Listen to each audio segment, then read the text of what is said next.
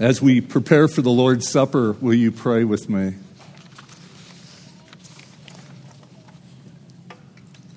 Lord, it is only appropriate that we would sing the words of the glories of Calvary.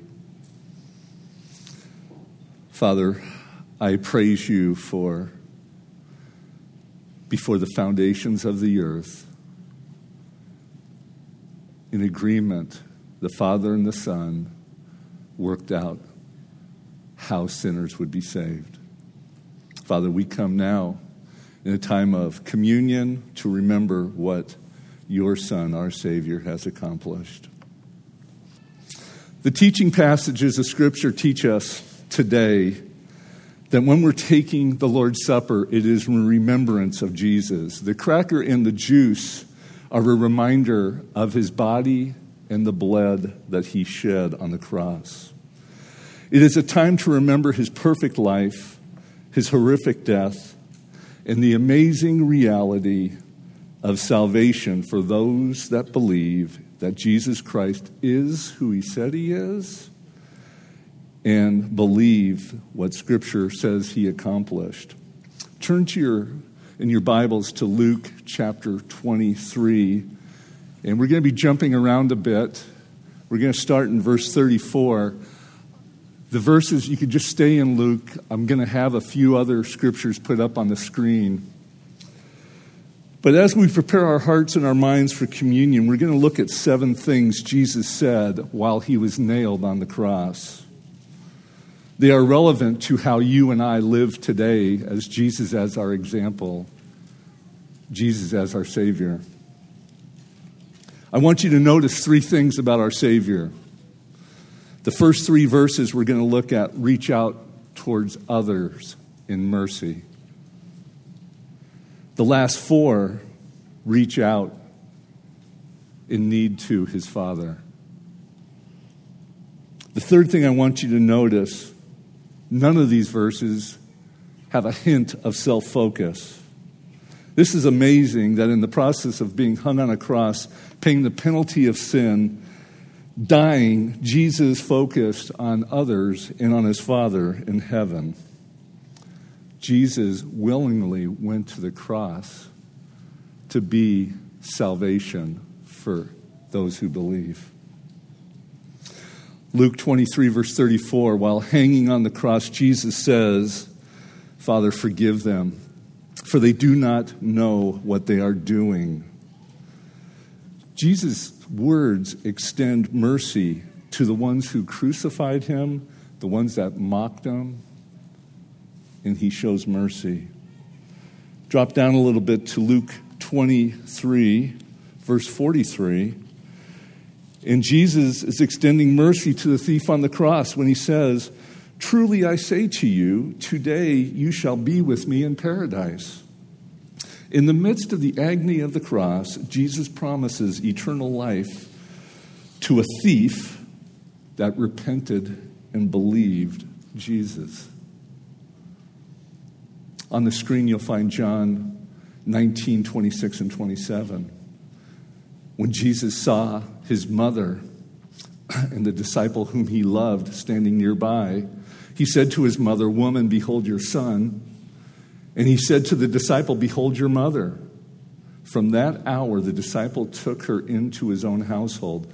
Jesus was the, the eldest son and had a responsibility of caring for his mother. In the pain of the cross, Jesus was more concerned with his mother than the pain he was enduring to be the penalty, the propitiation of our sin.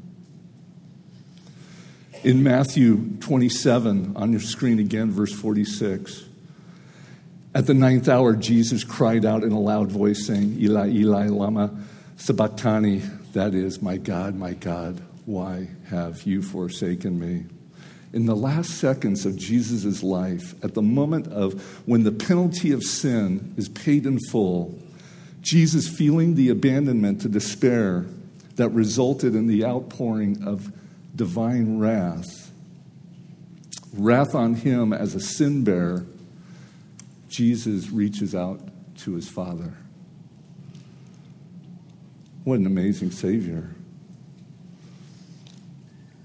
In John 19 28, after this, Jesus, knowing all things had been accomplished to fulfill Scripture, he says, I am thirsty.